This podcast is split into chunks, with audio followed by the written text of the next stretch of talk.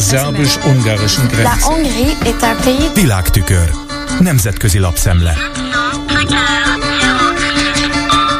Köszöntöm a hallgatókat. Orbán Viktor miniszterelnöknek sürgősen szüksége van pénzre, de egyelőre nem mutatja annak jelét, hogy más kérdésekben beadná a derekát. Ezzel a megállapítással kommentálta brüsszeli tudósításában a Frankfurter Allgemeine Zeitung az Európai Bizottság tegnapi javaslatát, miszerint az uniós tagállamok tegyék lehetővé, hogy Magyarország előlegként jövőre két részletben hozzájusson 900 millió euróhoz, anélkül is, hogy már most teljesítené a tőle elvárt, az uniós zsargonban szuper mérföldkőként emlegetett demokratikus reformokat. A brüsszeli végrehajtó testület egyelőre megelégszik azzal, hogy a budapesti kormány 48-ról 67% ra emelte átdolgozott terveiben a világjárvány utáni gazdaság helyreállítási alapon belül az energetikai fordulat céljára előirányzott részarányt és hogy melyek azok a más kérdések, amelyekben Orbán mindeddig nem mutat engedékenységet, a frankfurti lap felhívja a figyelmet arra a levélre, amelyet a kormányfő Charles Michelnek, az uniós tagországok csúcsvezetői testülete, az Európai Tanács elnökének küldött, és abban megerősítette vétó szándékát az Ukrajnának nyújtandó további pénzügyi támogatással, illetve az ukrán EU csatlakozási tárgyalások megkezdésével szemben. A Frankfurter Allgemeine kitér arra, a 900 millió euró annak a 4,6 milliárd eurós keretnek az előlege, amelyet teljes egészében csak akkor folyósítanak, ha Budapest mind a 27 szupermérföld követ teljesíti.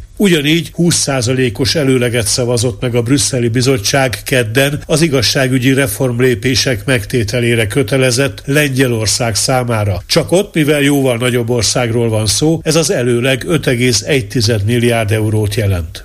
A Reuters hírügynökség ugyanerről a témáról szóló tudósításában lényegében a Frankfurter Allgemeine értékelésével egybevágó módon azt írja, a múlt hónapban ugyan uniós tisztségviselők azt mondták, hogy megfontolás tárgyává tették a zárolt EU pénzek feloldását, annak érdekében, hogy Ukrajna ügyében elnyerjék Magyarország támogatását, de újabban a december 14-15-i EU csúcs előkészületeiben résztvevő források már növekvő kételje reményeiknek adtak hangot, hogy hajlítható-e Orbán.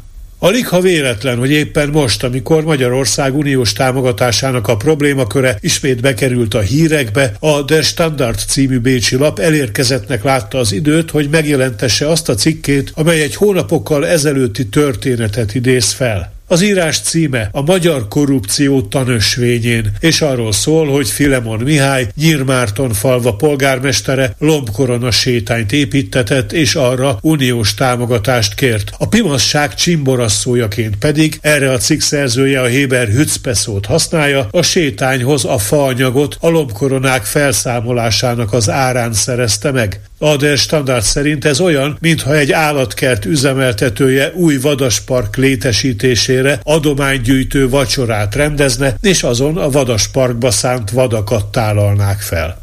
A Párizsi Le Monde a magyar kormány úgynevezett szuverenitásvédelmi kampányáról, az Ursula von der leyen és Alex Sorost kipécéző plakátokról és a nemzeti konzultációról ír. A cikk szerint Orbán egy éven át, amíg az Európai Bizottsággal tárgyalt a befagyasztott pénzekről, tartózkodott attól, hogy újabb lépéseket tegyen a demokrácia visszaszorításának a jegyében. Most azonban fél évvel az európai parlamenti választások előtt, amikor még mindig nem jut hozzá ezekhez a pénzekhez, úgy döntött, hogy visszatér a szokásos praktikáihoz.